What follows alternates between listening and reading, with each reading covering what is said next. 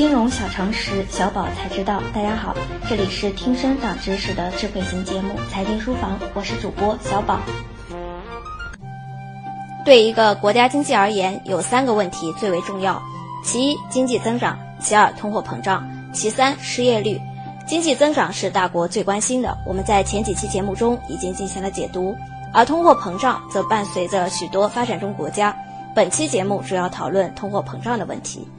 在一段给定的时间内，给定经济体中的物价水平普遍持续增长，从而造成货币购买力的持续下降，被称为通货膨胀。恶性通货膨胀的一个经典例子是1932年的德国，物价平均每月上升百分之五百。通货膨胀是平均物价水平的上升，而物价是货币与产品或服务交换的比率。因此，为了理解通货膨胀，我们必须先理解货币。当我们说一个人有许多钱的时候，我们通常是指他是富有的。与此相比，经济学家以一种较为特殊的方式使用“货币”这个词。对一个经济学家来说，货币并不是指所有财富，而只是财富的一种类型。货币是可以很容易的用于交易的资产存量。大体上来说，公众手中的货币构成了一个国家的货币存量。货币有三种职能。价值储藏手段、计价单位和交换媒介。作为一种价值储藏手段，货币是一种把现在的购买力变成未来购买力的方法。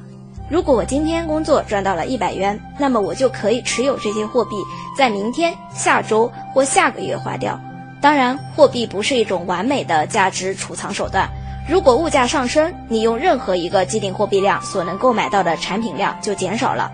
尽管如此，人们还要持有货币，因为他们可以在未来某个时间用货币交换产品和服务。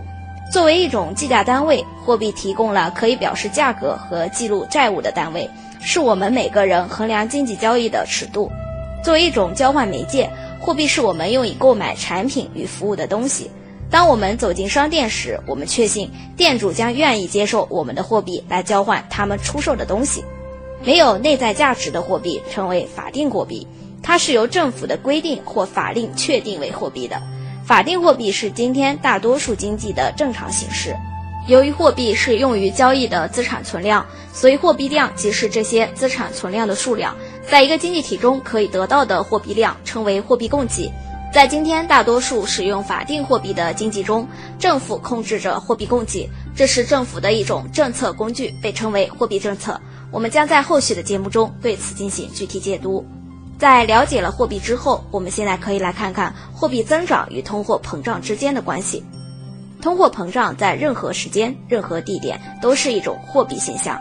一九七六年诺贝尔经济学奖得主、伟大的经济学家米尔顿·弗里德曼这样写道：“至此，我们可以看到，货币供给增长是引起通货膨胀的主要决定因素。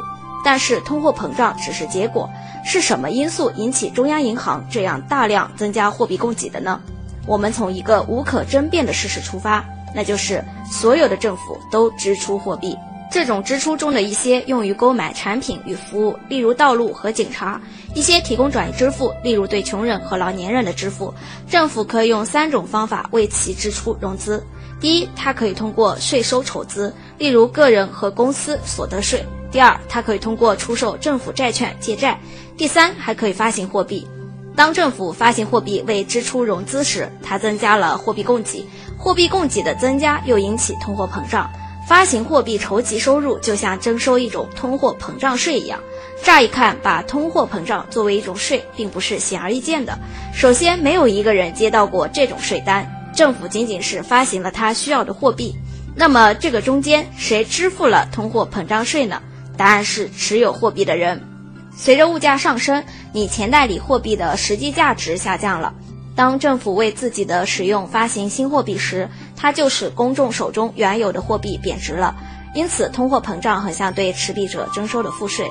总结而言，通货膨胀是因为货币发行的数量超过流通中实际需要的货币量而造成的。长此以往，会影响我们正常的生活和社会经济秩序。第一，通货膨胀对居民生活的影响。通货膨胀对居民生活最明显的影响是物价上涨。十年前，三角钱一大盘土豆丝，五角钱一大碗稀饭，一碗面条两元钱。如今，坐一次上海地铁起步价十三元。第二，通货膨胀对个人经济行为的影响。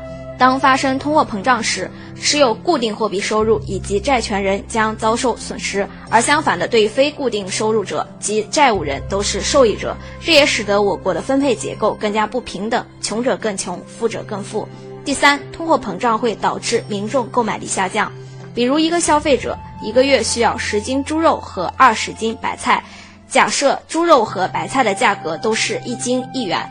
那么他一共只需要十元加二十元的支出。现在通货膨胀带动下，食品价格上升一倍。如果为了保持原来的生活水平的话，该消费者就要付出二十元加四十元的支出。因为一般的话收入是一定的，那么该消费者增加了这个方面的支出，必然会影响他其他方面的支出，造成居民整体生活水平的下降。那么我们便可以说是其购买力下降了。第四。通货膨胀对个人收入的影响。通货膨胀形成的物价上涨会造成收入的再分配。以工资或薪金为主要收入者，他们的工资的增长往往落后于物价的上涨。只要有通货膨胀的存在，以工资、薪金为主要收入者总会受到损害。巴菲特曾撰文指出，通货膨胀是具有可怕的消耗资本的能力，这也使得我们的个人投资理财日趋重要。如何跑赢通货膨胀，必须成为我们每个人投资理财的第一课题。以上就是今天的内容，我们下期节目再见。